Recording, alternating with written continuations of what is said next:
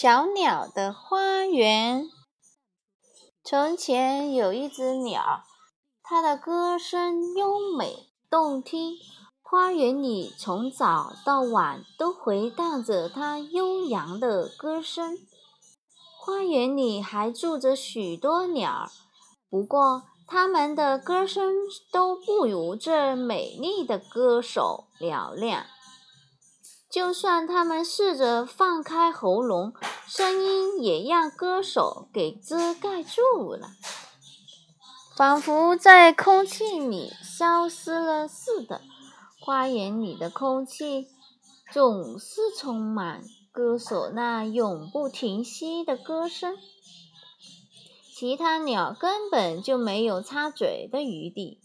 如果他们想练习唱歌，就得飞出花园，飞到没有鸟儿和它们比赛的高山上。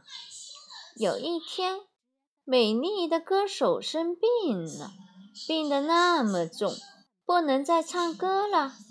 他待在草里休息，一天又一天，花园里变得很安静。其他鸟每天从山里回来，都觉得奇怪，不知道出了什么事。渐渐的，其他鸟开始留在花园里，一只接一只的轮流唱起歌来。很快，花园里充满了各种不同的歌声。生病的鸟听到白鸟的歌声，惊讶极了。每一只鸟儿的歌声都不一样，而且每种歌声都那么美妙。他以前可从来没有听到过。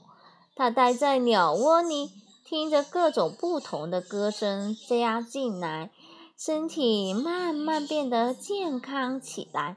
这些歌声能帮他治病了。很快，歌手的身体恢复了。又可以唱歌了。不过，他决定每次只唱一会儿就好，不再唱个不停。那样，他就能欣赏其他鸟儿的歌声啦。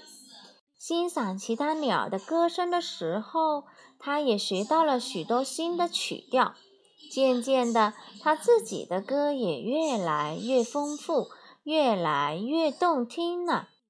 日子一天天过去，这个花园因为充满了各种鸟婉转的啼鸣而变得家喻户晓。